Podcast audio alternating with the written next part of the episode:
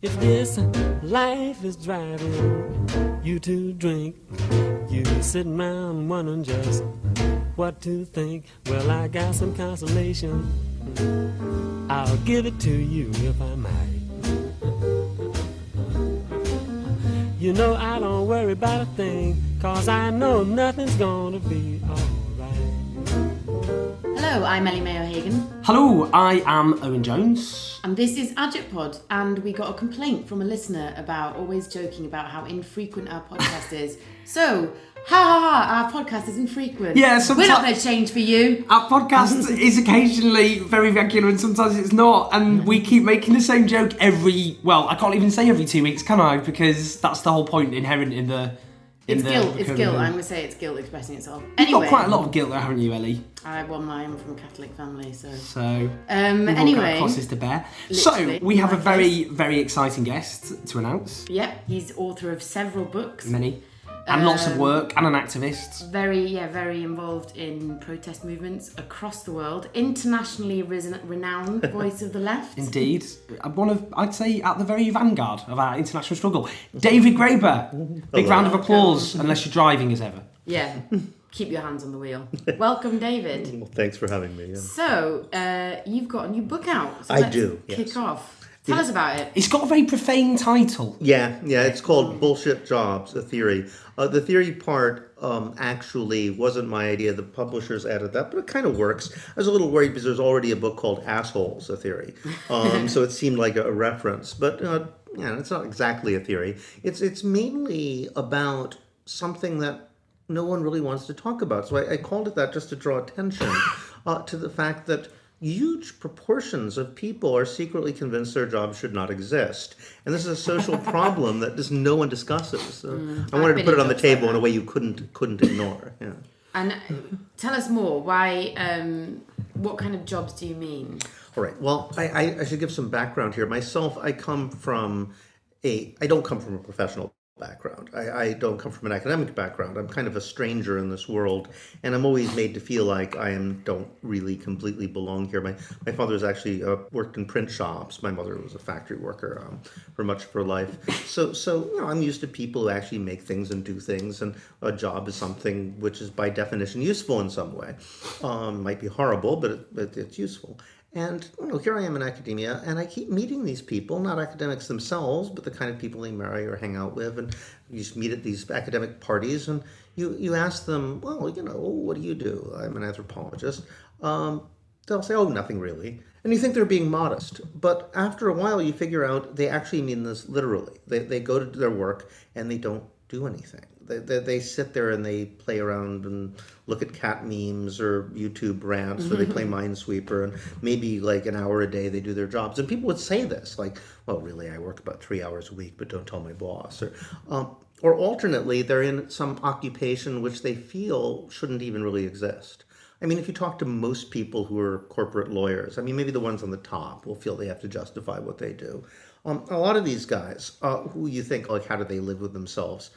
Well, actually, they can't. They they feel kind of awful about their jobs, or or or have are in this terrible double bind because secretly think the whole industry is stupid. A lot of people in PR, advertising, uh, marketing. Uh, a lot of a lot of uh, middle management. They're like, I'm supposed to supervise people. They don't need me. They would just do the same thing if I wasn't there. Uh, so I just make up metrics and I cook numbers, and it's just completely meaningless. Um, and I just wondered how, how how many people are there like this? It seems like I meet a lot of them. Is it the circles that I'm in now? I feel like you know I'm an anthropologist here in the world of the professional managerial class, or these strange exotic creatures. And um, could it actually be these people really aren't doing anything at all? Um, and it made a little sense to me because it resonated with me in part because my dad, you know, fought in the Spanish Civil War. He was an ambulance driver in the, with the international brigades. They were stationed in Barcelona, and so um, I often say this is how I ended up becoming an anarchist. He wasn't an anarchist for mo- I think at the end of his life he became one, but it's not that he was so much was an anarchist as he didn't think anarchism was crazy because he saw his place which was run on anarchist principles. It ran fine, and most people, you know, they don't think anarchism is a bad idea. They think it's insane. You know, obviously that wouldn't work. You know, if you just got rid of police and prisons, people would just kill each other. Uh, and you know, if you if you come from a place where it's not seen as crazy, you know it could work. Well, why not be an anarchist? But anyway, he one of the aside from getting rid of police and prisons, one of the major things that they did was they got rid of white collar workers. Um, that was their idea of industrial reform, just like hire, you know, fire the guys in the management you don't shoot them, and um, they discovered that in fact it didn't really make any difference. So those guys aren't really doing anything, and that was back in the 30s. It's gotten way worse since then. Um, so uh, it resonated with me, and I thought, okay, maybe these jobs really are useless. Maybe there's millions and millions of people who secretly believe they're doing nothing all day and they're afraid to say so. So I wrote this almost joke article for Strike magazine saying maybe that's the reason we don't have 15 hour weeks. You know, they were predicting we would. Uh, you know, it's like they made up these jobs just to keep us busy, to keep us off the streets, you know? And, and Orwell suggested that. Even you know, back in the 40s, he said, "Well, a lot of this useless employment is just fear of the mob. They just figure keep them busy, or else they'll get get get themselves in trouble or or rise up against us." So, so I I, I wrote this little piece, and and you know, it was kind of a joke. Um, and now it's a book. yeah, but it went crazy. It just went It exploded. was on the Yeah. tube, wasn't it? There was like Yeah, yeah, that was the next year. Post, put put up graffiti and subvertising. Yeah. Um, the, the first thing that happened is it just like kind of went viral. Like it's actually been translated into 21 different languages by now. It just came out in Persian. Apparently, they have a Oh, big wow. problem with bullshit jobs in Iran. You know, who Wow. knows, yeah. You didn't read about that very much. No. Um, well, you know, people in the Middle East don't work. You never hear about.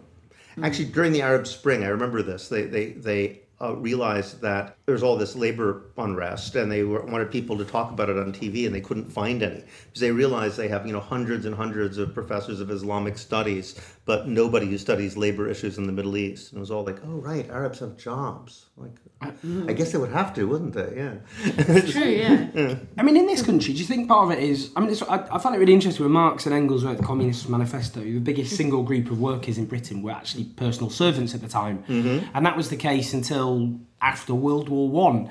But then by the fifties, at the peak of the industrial age, you had obviously a, a massive industrial working class. Yes. Um, and then you had kind of you, you had communities based around without getting roast into it, these were very male dominated, uh, very you know, often these were dirty back breaking jobs that had terrible impact on people's health. But you, you had communities based around mines and and steelworks and factories and docks. And the shift to a service based sector, you, you don't have communities based around call centres and, and supermarkets. Work is far more precarious. That's right. Uh, they're less back-breaking jobs, but these are often, you know, But they're more alienated. well, indeed. So, like call center, you know, it's like the uh, d- to quote Jerusalem, dark satanic mills, where you get uh, huge numbers of people concentrated in. In, in call centres where you know sometimes they have to stick their hands up to go to the toilet uh, and uh, yeah so I mean do you think that you know that shift from you know deindustrialisation where's all that fit into it That's really interesting. I mean, I think we need to rewrite the history of what happened because, to some degree, there was a kind of compromise. You have to remember with industrialization, um, their first instinct was to employ women and children, not, not adult men. And a lot of these guys had been, you know, in the putting out system, they'd been employing their their wives, uh, children, and, and servants because even poor people had even poorer servants back then. Um, as their workforce, so suddenly they went from being the boss to being completely unemployed and not even the breadwinner. So I always thought that Luddism had a lot to do with that. I mean, there was a honest Luddism just explain yeah, Luddism yeah, I mean, when people went out and started breaking machines during the Industrial Revolution, to some degree, you know, it was actual protest against terrible working conditions. But to some degree, it was all these, you know, people who had been the male head of household who were just like completely dispossessed, trying to restore some kind of patriarchal authority. At least that was the compromise that was reached. It's like, okay, okay, you know, we'll hire adult males. Um, I know, you know, first they wanted to hire people they thought were more docile and, and easy to control. So, so you know, these kind of patriarchal mining communities you talk about, or industrial communities, did exist. Um, although I always point out, and I think this is really important, that there was no point in time in which most working class people were, were, were working in factories. You know, if you look, you read Dickens or even the time of Marx, know, there's a lot more bootblacks and dustbin workers and prostitutes and you know nurses and you know people providing services or uh, even then gardeners caretakers um, so we we have this odd idea of what work was always about of pr- production and and this shows up in the language that people like Marx use, um, and that's carried over into political economy. That work is productive. Well, you know, most work isn't productive. It's about maintaining and taking care of things, and and I think we get this idea that there was a time when all working class people were factory workers. It's like caretakers and and and and and you know servants and people like that were actually much more common. Mm-hmm. Um, I always say, you know, you may, even a, look at a cup. You you might manufacture a cup once, but you wash it a thousand times. You know, most work is keeping things the same. It's not transforming them. So so, in a way, now with this shift to what we call the service economy, we actually can see the working class more clearly as to what it really is. It was the most organized elements of the working class were in factories because they were all in one place and they kind of had a chokehold where they could uh, exert a certain influence. Um, so that combined with certain theological notions of creation and production, which I go into in the book, you know, gave us a warped idea of what it was all about.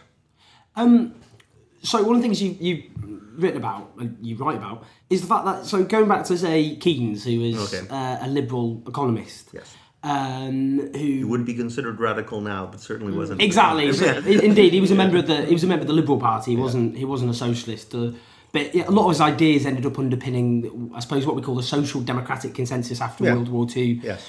Um, after the horrors of the Talk about the conscript- Keynesian bargain. You know, if you raise productivity, we'll give you higher wages, that kind of thing. yeah, demand management. You know, so you had that, that that basis of you know it was seen in, in, in Britain and elsewhere. The 30s the hungry 30s of laissez-faire economics had caused the Great Depression and then a genocidal world war. And they thought, Thank God we've all learned of Yeah. all of that and repeat it. Yeah, so back then they went, Do you know what? I've kind of kind of done that now. We've kind of uh, had our fun with that one, haven't we? So we'll move on. Um, and then we and then we made sure we never made that mistake ever again. Um, so, but anyway, Keynes. That's today's podcast. Goodbye. so, um, but Keynes, one of the things he spoke about was. He predicted that by basically now we'd be working a 14 hour week, that with Yeah. technology and Yeah. progress, uh, we'd have more and more time for leisure. Has that no happened? What happened we then? Working know? longer Isn't it hours. strange, isn't it? we work the longest hours in Europe. Not one of the. Maybe not- less than Greece, actually, I think. but we're Yeah, there. well, we're not. Yeah, well, we're definitely on the table. Yeah. And the crazy thing is that that we could be doing that. I mean, if you look at the kind of jobs that existed in the 30s, well, yeah, about half of them have been eliminated. Um, you know, the rise of the robots has already happened to Well, that's what I was going to ask you about the future of bullshit jobs because Mm-hmm. you know they um, there was a report out this week that said that call center work, which you mentioned earlier, will Mm. probably be eliminated within about twenty years because of automation. What a terrible shame. I mean, I hope so. Um, but then what happens to the call center workers? I mean, this is what I always say. If there's ever been the clearest proof you could ask for that we live in a completely irrational economic system, it's the fact that the prospect of eliminating unpleasant work is a problem. I mean, like, I thought markets were supposed to be efficient. They can't sort this one out. I mean, we need less work. We have less people working less hours. I mean, more people working less hours. So, um, it shouldn't be hard, but in its act, people act as if it's completely impossible to imagine that we could simply redistribute the necessary work in such a way that we all get 15 hours to do, and otherwise we can relax and do things we actually want to be doing of our time. Um, it shows that that you know the system is not as efficient as they say. Um, yeah, what I would argue is that we've been having technological unemployment, as, as Keynes called it, since the 30s, um, but we just make up imaginary jobs. And the fact, you know, where people literally are doing nothing all day. The uh, um, polls show that 37 to 40 percent of people um, actually say, if my job didn't exist, it would make no difference. I contribute nothing significant to the world at all. So, so imagine we got rid of those jobs, and then imagine all the jobs in support of that, right? So here's an office where they're just doing pure bullshit. They're, you know, some kind of tax dodge or some complex corporate legal thing, which um, wouldn't be necessary unless except somebody else has a similar team of lawyers doing similar nonsense. Okay, say say we take all those offices where nobody's really doing anything. Well, you know, somebody in that office has to be cleaning the toilet. Someone has to be watering the plants. Someone has to be doing pest control. So there's all this actual real work, which is done in support of bullshit. And we don't know how much that is. So if we put all that together, and then we talk about the bullshitization of real jobs, like a lot of nurses say 50% I like of word, bullshitization. Bullshitization. I think that's a technical term that we really need to use more. Um, I wrote a little piece called "On the Bullshitization of Academic Life," you know, sort of uh, my reference to the classic "On the Misery of Student Life" that came out in '68. Um, anyway, um, yeah. So you have bullshitization of real work, uh, where nurses say they have to spend half their time filling out forms. So teachers, the same thing. Um, okay, you eliminate all that. I mean, we could be working 15 hours quite easily. So the question is, why have we made up all these imaginary jobs? It's not like there's some central committee, like, you know, designing the economy. Somehow this sort of just happened.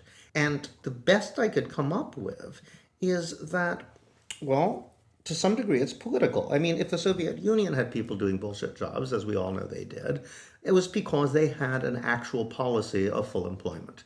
You know, it was really important to them that everyone should have a job. So they sent out saying, make sure everybody has a job. And they didn't say, make sure it's a job that's useful in some way. So what's going to happen? All right. So I think something similar is happening here. If you think about it, what's the one thing that both the left and the right, mainstream left and right, totally agree on? More jobs. More jobs is always good. Now they have different ideas about how to create them. But uh, you know, some of them say we should create more jobs by redistributing money to consumers so they can buy stuff, and manufacturers will hire people. Um, on the other hand, the right wing says trickle down, give more money to rich people; they're job creators. But it's still the same idea; they'll create jobs. So to to a large degree, I think the bullshit jobs come from a shift from one to the other. Now, if you if you give money to poor people, well, they'll buy food and other things they need. You give money to middle class people, maybe they'll put it in a swimming pool, but it'll still employ people. Um, if you give money to rich people, I mean, how many yachts can they have? It they put it in tax havens as they'll well. put it in tax havens. yeah, they'll just won't do anything with it. But if they say, "Oh, right, I'm supposed to be a job creator, I have to create some jobs," well, they can't create manufacturing or commercial jobs if nobody can afford to buy the services or or the stuff. Um, so what they basically do is they hire flunkies. They hire people who are basically there to make them feel good about themselves. And what you see is this kind of empire building. In any large corporation, executives, managers, their status is measured by how many people work under them. So, you know, what's their incentive to get rid of useless people? In fact, they, they try to accumulate as many as possible. It's, it's almost as if we're back in the Middle Ages and these guys are surrounding themselves with feudal retainers. In fact, I'm convinced that like half the people working in government are basically there to make poor people feel bad about themselves. Half the people working in private corporations are there to make rich people feel good about themselves. Um, before just talking about kind of yeah more way forward stuff. Um, there was a report by the New Economics Foundation, I think, tank, a few years ago, which looked at it was a study into social value of work, Ah, yes. and and it suggested I use that one actually. Yeah. Uh, well, exactly. So, just to explain for listeners, so it was this idea that uh, hospital cleaners who are paid derisory wages, um, are you know for every pound they're paid, they create about seven pounds for the economy. Because Yeah. if uh, we didn't have hospital cleaners, the NHS would be overwhelmed with. Uh, horrendous diseases, which would not just kill thousands and thousands of more people every year, uh, but would also obviously impose drastic costs in healthcare uh, and probably the collapse of the entire National Health Service. Uh, whilst uh, they looked at, for example, at advertising consultants uh, selling stuff like, you know, food which makes people unhealthy, and they thought that for every pound they were paid, about four pounds of social value was destroyed. destroyed, yeah. So yeah, go on, d- to talk about that a little bit. Yeah, well, I mean, one of the things I suggested in the original article, and it's been more than confirmed, and not only by the New Economics Foundation, I found some you know, professional economists who are in no way politically um, motivated who did an analysis, and they said, insofar as we can measure these things, it does seem to be true that the more your work benefits other people, the less they're likely to pay you. There's exceptions, you know. Okay, doctors. Uh, you know, there's some plumbers who get well paid. Um, there's uh, some working class jobs that are well remunerated, but overall it does. And, and I even if you look at the doctors, actually, I mean, think about the hospital cleaners. I remember seeing a study which says that 80 to 90 percent of the improvement in health over the past 150 years has not actually been from medicine and, and better pharmaceuticals or better treatment. It's actually from hygiene. Things are cleaner, and that's why people are living longer. And if you think about it that way, actually, the hospital cleaners are more responsible for positive outcomes than the doctors are. Yet, look, what are they paid in comparison? Um, so even there, it's it's not as clear as it looks. I mean, at least doctors clearly are doing something useful for the most part. Um, so so yeah, the, the the fascinating thing to me is not just that that is the case, but that so many people think it's that's not a problem, or even they think it's right. You know, you'll hear people say, "Well, teachers, I mean, you know, you don't want people who are just motivated by money to be teaching our children. We shouldn't pay teachers that much." That's really strange, but but it gets even stranger when there's this kind of resentment of people who actually do useful work when they also demand some kind of reasonable salary. Like those transit workers are going on vacation in Rio de Janeiro. That's outrageous. You know, why shouldn't they? They're I providing always useful find yeah, the service. resentment in London about t- tube drivers kind of odd yeah. because not only do they do like a very important job, but also they're in the dark all day. Like, Yeah, it's don't- not fun. Yeah, I just think. Why well, shouldn't they go tube- out on the sunny beach now and then? Yeah, like you be a tube driver if you think they have that much of a cushy life. You know. Yeah, it's, Um, al- it's also yeah, race to the bottom. Yeah. Yeah. So I have a I have a a challenge for you about Okay. your book. So well about some of the arguments you make. Because I read it. Is it um You've read it. Good. good. Utopia? No, no, I haven't read this one. But I Oh, read yeah. Utopia of Rules. Uh, the yeah. bureaucracy book, yeah. Yeah, so I actually maybe it's because I used to work for a trade union, but I actually love a bit of bureaucracy. I like I'm kind of into bureaucracy, and then my reason for this is because I think that a lot of bureaucracy is bullshit, but I think that um, a lot of it isn't because I think that for a society to sort of function well, we kind of do need to monitor what everybody's doing. So when it comes to things like nurses filling in forms, Okay. um, my my mum was a nurse. Um, uh, she's retired now, um, and um, and I think in some ways form filling could be quite useful because it, it's important to know who's coming in with what, how many patients are in the ward, and to sort of know that on a kind of national scale, so you sort of know where to allocate resources. And Sure, there, there, there's information that's useful to have. And, and I actually, in that book on bureaucracy, I make it quite clear that I'm not saying that in an ideal society there would be none of this. Um, in, there is something to be said for impersonal interactions. You know, I always gave the example of, and that's what people like about a money economy. You know, if everything were a gift, then, you know, everybody would know everything you're up to. You know, uh, it's sometimes nice to just check into the library and take out a book without somebody wanting to know why you want to read about that, um, and you know, or to buy something without having to like you know explain why you need it. Um, so, so there's something to be said for all those things, and, and that's the advantage of bureaucracy. It's impersonal. I'm not saying I'm not for information. Um, what I am saying is that those kind of Im- when you combine impersonality and mathematics and violence, it's toxic, and and that's a theme that comes up in my book on debt as well. You know, it's it's what a debt is is a moral obligation. It's a promise that gets mixed up with mathematics and violence, and that's when it becomes terrible. Uh, so, so I talk about that a little when I talk about scholarship. I mean, scholarship is about simplifying the world. Bureaucracy is about simplifying the world. Uh, they're both good things. You know, in order to see things that you don't know are there, you have to ignore 98% of what's going on and make a cartoon out of the remaining 2%. And that's fine. That's how you learn things. That's how you assemble statistical information that can tell you something you would never have thought to know otherwise. If all you're ever going to say is like, well, life is complicated. Well, sure, that's true, but you know, you're never going to learn anything new. You already know that. Um, so, so that's true. What's so there's nothing wrong with schematizing things, simplifying things, tabulating information. It's when you do that and then come up with simple rules that you then back up with guns. That's when it gets scary. Do you want me to get around a bit? There's there's a book uh, by the wonderful science fiction author Ursula Le Guin Ah, yes. Uh, about an anarchist society. What's it called again? Is it It's called the dispossessed. Oh yeah, the dispossessed is the mm-hmm. dispossessed. But in that, what they do is the the work which is seen as kind of lowest prestige. Mm-hmm. Uh, I don't know. I don't know uh, stuff. I don't know. Street cleaning. Right. Is is The dirty jobs, as I is the dirty jobs exactly are mm-hmm. distributed across the population by a kind of rota system. What do you think of that? That was Kropotkin originally suggested that. I think she was coming out of that because that's always the question they have who would do the dirty jobs.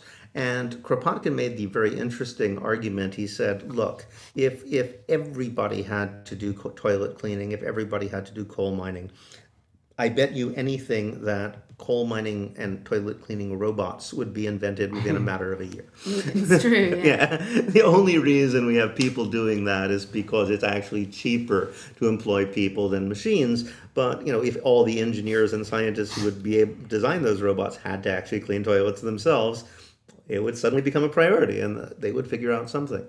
Um, so in a way, it's a way of just marshaling human creativity. But um, I think that yeah, um, I don't think the dirty job problem is that hard.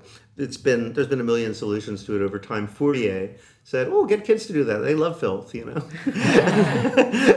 um, there's a, you know, there's a million possible solutions, but but that's the thing human ingenuity um, if, if all the human ingenuity now being applied to coming up with like very very rapid derivative trading were being applied to problems like that you know we'd figure this stuff out in no time um, so uh, one of you know there's been various books like inventing the future mm-hmm. um, which suggests you know re- reports have suggested there's one study which suggests that 11 million jobs could disappear in the in the next few years. Because, well, not in the next few years, but over a period of time. Yeah, the next few years. Here uh, in the UK. Yeah, um, yeah ex- in Britain alone, and that's because of mechanisation of the economy. Mm-hmm. Um, and, and the point that this research has made uh, is that many of the work, many of the jobs that could disappear aren't low skilled or semi skilled jobs, but include middle class professional jobs as well. Yeah. Um, mm-hmm. And what so inventing the future looks at uh, a universal basic income, a massive reduction uh, in the working week. Uh, and to mechanise the economy that we do, yeah. Uh, you know, employ develop technology as a good thing rather than it being seen as you keep talking about yourself, and this is what your work is partly about, of course, uh, as, as a threat, but actually as an opportunity to restructure the economy. That our subordination to wage labour, uh, which consumes so much of our life, is not a good thing and that we should be liberated to spend more time in leisure. So, I mean, what in terms of this future society, what mm-hmm. do you sketch out a bit how you see it, kind of what, what we should be doing? I agree with their prescriptions. I mean, the problem with that book is that it's unnecessarily dismissive of everybody else. You know, um, I wanted to love that book, you know, because I agree with its basic premise, but it spent about half the book just trashing everybody like me for not like being exactly down with whatever futuristic policy is. But but I you know I agree. Shortening the week and and and redu- a basic income would be the best way to handle this sort of thing. The, the thing is, how do you create a way to get rid of bullshit jobs that doesn't create more bullshit jobs? Or just shift the bullshit jobs from the private sector to the government? You know, so we have endless bureaucracies to assess whether your job is real or not. Those jobs themselves would rapidly become unreal. So, so uh, in, in academia, we sometimes call this the the creating committees to discuss the problem of too many committees problem. yeah.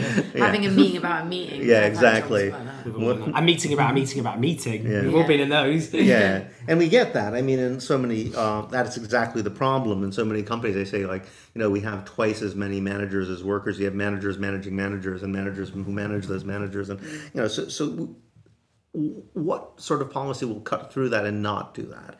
And, and I'm an anarchist. Uh, I, I, I don't believe in policies that'll make the government larger and stronger um, as a way of ultimately getting to some place where the opposite will happen because you know history shows that's not what happens these things entrench themselves so basic income seems the perfect left-wing anti-bureaucratic strategy because not only will it eliminate a lot of bureaucrats, it'll eliminate the really annoying ones. Mm. It'll keep the nice ones in place, but but you know, the guys who are really the first to go, if you have basic income, is the guy who's deciding whether you're working hard enough to try to find a job, or the person who's going to fine you for showing up late to your CV building exercise, or the guy who's going to be looking to see if you're raising your children well enough, or whether you're really using that room for what you say you're using, or you're really living with that person, so forth and so on. Those people you know, well, they'll get basic income too, right? So they can all quit their their bullshit um, job. And a lot of those people feel terrible. One of the things that was really interesting when I was um, having people send in testimonies. Have you ever had a pointless or stupid or socially destructive job? Tell me all about it. A lot of people who work for government whose jobs were to like, you know, make sure homeless people had three forms of ID or kick them on the streets mm. again. They feel terrible. I mean, mm. they, they don't, you know, if you ask yourself, how do they live with themselves? Often they don't. I mean, they're really depressed. They have a very short period of time. Often they quit. Mm. So, so you know, those guys can all go off and do something useful with their lives. They can you know, write poetry or form a band or restore antique furniture, go spelunking. I don't care. You know, whatever they're doing is going to be better than what they're doing now. They'll be a lot happier. We'll be happier not to have them. All those people who, um, you know, the entire job is defending benefit people from them, they'll be able to do something useful with their lives. They can, you know, make candles or something or whatever they actually makes them happy. Um, So we'll have a huge reduction in exactly the most toxic aspects. As I was saying, those parts of the government who are basically there to make poor people feel bad about themselves, you know, will go off and get basic income too. Uh, I think that would be really positive. Um, shortening the working week is a great idea, but it would be hard to see how it would be enforced because so many people are now casualized, out doing contract work. I mean, actual nine to five jobs that you could easily reduce aren't uh, nearly as many as there used to be. And if you did have a reduction, a, for, a formal reduction of working hours, you know, they would start casualizing even more. You know, like me, I'm I'm on a salary in theory. I get paid by the month, but as a result, you know, I probably am expected to work 70 hours a week. Mm. I mean, basically always supposed to be working. How would the government reduce that? Mm um, they'd have to create endless committees, and you know that would turn into even more bullshit jobs. That's also why I'm a little suspicious of the job guarantee. There's a big debate right now between universal basic income, where you just give people enough to live on and leave it up to them to decide what they want to do, and we'll give everybody a guaranteed job if they want it. Well, I mean, giving everybody a guaranteed job if they want it would be okay if they decide what the job is doing, you know. Mm-hmm. But but that's fine, and I think guaranteed job would be great on top of basic income you can't necessarily assume people have the resources to immediately start doing something that they find useful. Uh, especially after you know, sort of years and years of enforced social isolation, people don't have the connections and, and habits to know how to start doing things like that. But, you know, if you're saying job guarantee instead of basic income, you're still ultimately saying, I want to have a bureaucracy that, um, because I think those guys would know better than you what you should be doing with your life. So, th- I am interested in the idea of universal basic income because I think that um, it, it, whether it's a good thing or not really depends on who's administering it because I because the radical left a lot of the radical yes. left are very much in favor of it. There's left wing and right wing versions. Yeah, but yeah. also yeah. so is the Adam Smith Institute, which yeah. is a which is a neoliberal think tank, and they like it. Milton Friedman was into it. Yeah, because they think it undermines the state and it undermines the welfare state. They call it negative use, income tax, didn't they? Right. Yeah, they want to use it to undermine social services, and and and the way I put it is there's two versions, and there's probably more than two versions, but there's two essential poles of this. There's the kind of guys who want to use basic income as a way of ultimately contracting the domain of, un, of unconditionality. You know, they'll say, well, you don't need to have the NHS if you just give people money and they get private health care, right? That's not what I'm endorsing. I'm, I'm using uh, universal basic income as a way of expanding the domain of unconditionality. You know, we, we all have a right to health. Why don't we have a right to enough income to eat? And and it's not a question of like am i deserving? You're alive you're deserving. It's a way of increasing our sense of, of what we're basically entitled to as human beings what human beings have a right to. Um, and as such uh, you know it would set off a ripple effect i think. If you have universal basic income well you'd also need to make sure you have careful housing controls. So that would be one area where you would have to maintain some kind of control. Because otherwise you know landlords will just soak it all up by doubling the rent. So you have to make sure they don't do that. Um, and in a way, those things where it would trigger necessary reforms would all be positive ones. Yeah, so bloody neoliberalism. So neoliberalism, okay. as I would see it, see if we can cram that in 10 minutes. Um, neoliberalism, this is a system which has been hegemonic now for a generation or so, uh, yeah. which uh, basically rolls back the public sphere in favour of the market and private mm-hmm. interests and promotes everything from deregulation to privatisation to low taxes on the rich. And today, what we've two big things really. We've had Carillion, uh, mm. which is a private provider. Well, it was of everything from school dinners to roads. Which Turns out to have been something of a scam. A bit of a scam, to say the least. So a report. Were you surprised? I was surprised. I was. I was stunned. Uh, so that that collapsed uh, after they. Not Carillion. Uh, after they pocketed loads and loads of dividends as the entire company collapsed, mm-hmm. and and the big four accountancy firms who were seconded to the Treasury mm. helped draw up our tax laws and tell their clients how to avoid the laws they design. They kept giving a clean bill of health uh, to Carillion. Basically, shades of 2008. Yeah, yeah, that's what I was going to say. They also did that in the banking crisis. Yeah. Well, that's and what they do is they pocket loads of money to give this kind of badge of respectability. But on the same day today, East Coast has been sort of partially renationalised by the Conservative government uh, after the current owners said they couldn't afford to keep it running. And what was interesting when it was last renationalised Right. in 2009 is it was this embarrassing success story to neoliberal zealots because it became the most efficient franchise, had the best satisfaction. When it was nationalised, one of the first things they did was to get rid of the cheaper discount fares, doubling prices for many uh, passengers. So neoliberalism, we could, you know, everything from the water companies. when it was reprivatized, you mean, not when it was not? Oh, when it was reprivatised, sorry, when they no, no. reprivatised it. Oh, yeah. uh, but you know, everything from uh, the water companies, which the Financial Times says uh, is a disaster and have suggested it should be renationalised, uh, to the lots, banks. lots of water companies around the world are getting taken into public hands as well. So is it falling to bits? Yeah, neoliberalism is is actually I think the key moment which most people don't even talk about was about 3 years ago now the Bank of England issued a statement essentially saying the entire economic basis of austerity and neoliberal economics is a lie. Um, they, they said, well, you know, all this stuff about there being only so much money, about how we control the money supply, is not true. Banks just make up money. Uh, You know, the, the philosophical basis of austerity and of almost all neoliberal economics is just nonsense. And nobody really noticed it at the time. But to me, what that said was that essentially they made up this stuff that they know isn't true economically for political reasons. And I think this is what neoliberalism is. Neoliberalism is the prioritization of the political over the economic. You know, these guys running the system, they know that like a casualized workforce is not more is not more productive. If you like work people to death, if you create total insecurity, they're less innovative, they're less loyal, they're less dedicated. I mean, according to statistics, about 15% or maybe 20% of all workers globally are actively disengaged, which meant they're trying to do their jobs badly.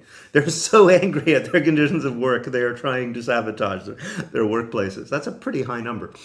Um, and, you know, so, so people know that what they're doing to workers isn't actually economically efficient, but it's really politically effective in stopping worker unrest. You know, if you have people working all the time, casualized, don't know where they're going to be next year, they're unlikely to form a union or a political party or campaign locally or get involved in activism. So, so I think almost in every case, neoliberalism is a lie. It claims to be about economic efficiency, but what it really is is a political program designed to create total power for the rich. Um, and if they have to sacrifice economic advantage, they will, and, and in fact always do. But it's catching up with them. So the Bank of England are the people who actually have to run the system based on this completely bogus economics. And, and, and so the bureaucrats are basically saying, no, we're not going to do this anymore. It's not true. I refuse to go along with this.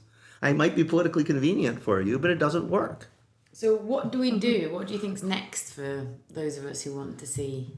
Well, I think neoliberalism is, is crumbling. The thing that we should be asking is what's coming next. I think capitalism is crumbling. I think that you know neoliberalism is the last gasp. Um, when capitalism had run out of economic arguments, they were trying to keep it alive politically, um, and they were very successful in that regard. But once that collapses, I mean, something is going to replace it. We don't know what. In 50 years, whatever we got ain't going to be capitalism. The question is going to be: Is it going to be something even worse? Some variety of, you know, dirigist fascism, which seems to be what they seem to have prepared for us uh, in places like China and Russia. They're preparing the way, and a lot of people in the global South are saying, "Well, maybe that is a viable alternative. It's authoritarian, but it seems to work." You know? Unlike neoliberalism, which is just a disaster. Um, so, I this seems to me the reason why you know, saying, "Oh, we need to accept capitalism." Suddenly, all these guys who would have been anti-capitalist 30 years ago, like I don't know, Thomas Piketty or something, think, "No, no, I'm for capitalism. I just want to make it nicer." You know, no, capitalism is going to be gone. What we need to do is think of something different that would be better, because otherwise, we're going to get something different that's going to be worse. Yeah, I mean, um, what's your? What, do you have any thoughts on the rise of the far right across Europe? And I do. Um, actually, I could give a whole analysis of what I ha- think happened with Trump. I haven't written this up, but you know, if I were if I were Karl Marx and doing a sort of 18th Brumaire analysis of, of the last election, I would say that what we're seeing is the divorce of finance and real estate. You know, Trump is a real estate and construction guy, and he runs against Hillary, who's basically running as the candidate of finance. But but there was an alliance between finance and real estate traditionally. Like if you go back to the 70s, the 80s, the, the finance guys, well, no, I'm sorry, the real estate guys were the only part of the capitalist class that would actually support social democratic redistributive policies because they wanted people to be able to afford a house. You know, they were, had a product they couldn't sell overseas. So for a long time, they would like actually give money to left wing candidates, not just, but they would. In the under Clinton and the 90s and afterwards, there was kind of a deal. They said, oh, we don't have to give them the money, we'll just loan them the money. There was a kind of alliance between the finance guys, of between Wall Street, and between the real estate interests. And of course, that explodes with the subprime mortgage crisis. And what happens? Immediately, the first really big polarized election is the real estate guy versus the finance person. I mean, uh, Hillary practically ran as the candidate of Goldman Sachs, and, and, and Trump claimed to be against that. But what he did is he went back to this very old fashioned, you know, 1930s, 1940s style corporatist uh, sort of appeal. He said, this is what everybody from Keynes to Mussolini was saying at the time. It's like industry is different than finance. People in industry, employers and employees, have a common interest against the investing rentier class. And you could be like Keynes and say, well, get rid of these feudal holdovers and just go straight to industrial capitalism. It's good. Or you could be like Mussolini or Hitler and say, no, they're Jews, kill them all. But either way, you know, there's that idea that employers and employees in manufacturing have a common interest. So you know, Trump trundled that out. Obviously, he did more the fascist than the social democratic version of that.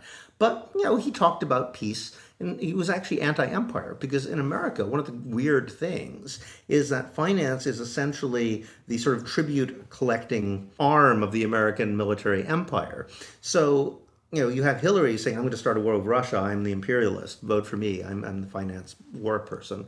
And, and Trump, the fascist, is running as the peace candidate. It's kind of a strange paradox. But, um, you know, he won on that basis. Uh, somebody like looked at the speeches that Trump made and he, you know, he actually used words like peace and love all the time. Hillary never did. So he was, it was a very, very weird appeal. Um, of course, now that he's here, there's a huge struggle between, you know, are the finance guys going to reestablish themselves, or is he going to actually try to move to a well, more he stuffed his model? he stuffed his administration full of Goldman Sachs, didn't But he? then he told them to kill the trade deal. So, you know, like, which True, they don't like. It's a real struggle going on inside the administration. But as a war Yeah, president, yeah. I mean, you know, from uh, you know, in terms of uh, obviously Syria, but at the moment, what we see in Palestine, where he's allied with the, the, most hard extreme right, crazies, yeah. exactly of, Yeah. of the Israeli government, uh, and and dozens of Palestinians have just been just been killed after the, I believe, yeah. the, the relocation of the embassy to uh, Jerusalem. Uh, yeah, I mean, I mean that's the thing about Trump, isn't he? He's a, he is a obviously, well, I mean, a charlatan as well as a nativist populist and all the rest of it. But in a lot of ways, he is disassembling the empire. I mean, like the, half of the State Department positions still haven't been filled. You know, he's he's throwing the weight to the military side, and he's making a lot of militaristic noises. But he is also playing a game where he's like taking a lot of resources away from different arms of the. Tra- he's destroying expanding the, the defense structure. budget, for example. Yes, he is. But he also like ran saying, "I am going to reindustrialize." And how are you going to do that if you have a Republican Congress, other than like doubling the size of the army and building a wall? Those are the only things they're going to let him do. I mean, what they've done there, isn't it? I mean, they've obviously pushed through the, the, the tax bill of Republicans' dreams, massively slashing taxes on the Oh, yeah. wealthiest Americans, on corporate America in particular, because people don't don't often realise, but America had one of the highest rates of corporation tax in the Western world, which has now massively been oh, you mean back in the fifties? reduced. No, now. Now. I mean, They still do, yeah. Uh, but now, well, because of Trump's tax so-called Hmm. reforms, you, we've got this massive slashing of taxes. So what he's doing is he's proposing both this kind of infrastructure program, Hmm. uh, although actually, if we look at the details of that, it's It was kind of a giveaway as well. it- it- yeah. just a giveaway to corporate America, whilst massively slashing taxes on wealthy and corporate America. It's it's a battleground. I mean, the problem he has is that the Congress will let through all the traditional Republican stuff, and they stop him on on the weirdo stuff that he wants to do. He did try to do it. I mean, you got to give him credit for that. Um, it's also true that the only things that he's been successful is in the kind of negative. He hasn't rebuilt certain branches of government, especially those international ones. Um, yeah, the infrastructure thing he wanted to do, um, they would only let him do it in this absurd way, and he couldn't even end up doing that. Um, but as I say, there's incredible battles going on within the, the, the government over which which policies and which sides will, will actually succeed. He is shutting down these trade deals, which is really really extra- mean, not- extraordinary. Despite the fact that he's filled his administration of Goldman Sachs guys who are just outraged by that. My impression of him um, uh, him cancelling NAFTA though was because not necessarily because he had an ideological NAFTA. By the way, for our listeners, is a North uh, American Free Trade uh, um, Agreement. yes. agreement yeah um and um but my impression that well it, it, it's sort of written in um, the michael wolff biography of trump that the reason that he was um, opposed to NAFTA was not because he had an ide- ideological problem with trade deals, but because he thought it was a bad deal and he could get a better one. Yeah, but he says that about all trade deals. Yeah, that's true. But I do think that is. I think he really does believe his own But I think bullshit in that respect. I mean, on foreign policy, one of the most obviously disturbing kind of uh, figures is is John Bolton, who's Oh, God, yeah, he's uh, a very an scary guy. extreme militaristic guy from the Bush era, who is now the national security advisor to Donald Trump and is pushing an, ex- ex- an increasingly uh, militaristic and, and, de- and de- so with Iran, you know, at the moment, we're- you know, we have this march to war possibly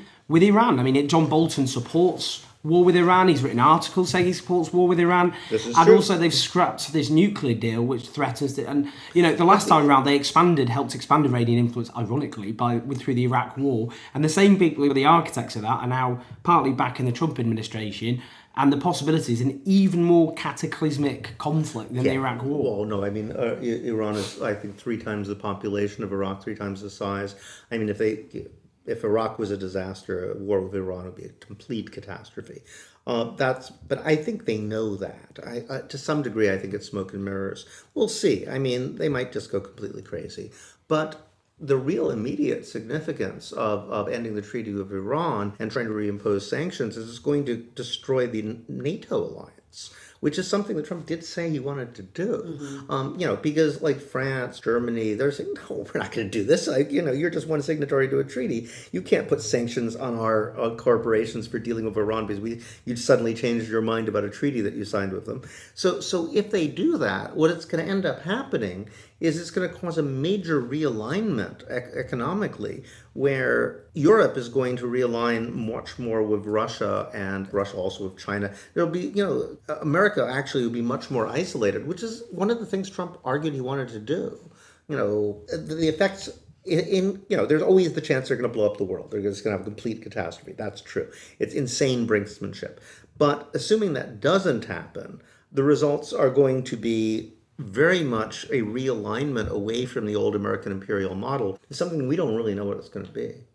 That's a scary note to Yeah, end on. just uh, on that bombshell, quite literally. Um, I, I can't recommend uh, David Graeber enough. Please, his new book, Bullshit Jobs, clearly, but uh, please go and buy that immediately. Drop what you're I doing. feel, I feel that I feel that you should buy ten or eleven of them. yeah. I think 20, 20 copies per person. you should give them to your friends and throw them at your enemies. Yeah, uh, honestly, uh, his analysis is is is, is so, so unique, often in progressive and left wing thought, um, and has had a huge influence on movements. He's very in, very embedded in many movements, which a lot of writers obviously aren't, particularly in the British media. So, do get his books and just read his work and follow him on Twitter and just anything else really. yeah, all of that, all of the above, and we will be back soon. Soon with just you know some will they be as exciting as David Graeber and insightful? Right, it has been an absolute pleasure, and pleasure we will. Um, Oh, by the way, thanks for the blurb on the back of the book. Oh, that's all right. Yeah, don't worry about it. I mean, I'm just you know multi-pronged defensive and support David Graeber.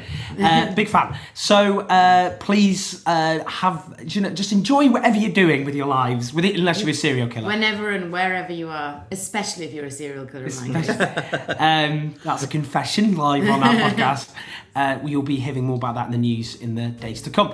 Lots of love, everyone, and go out and struggle against injustice. Bye. Bye. Bye bye. But I don't worry about a thing, cause I know nothing's going to be alright.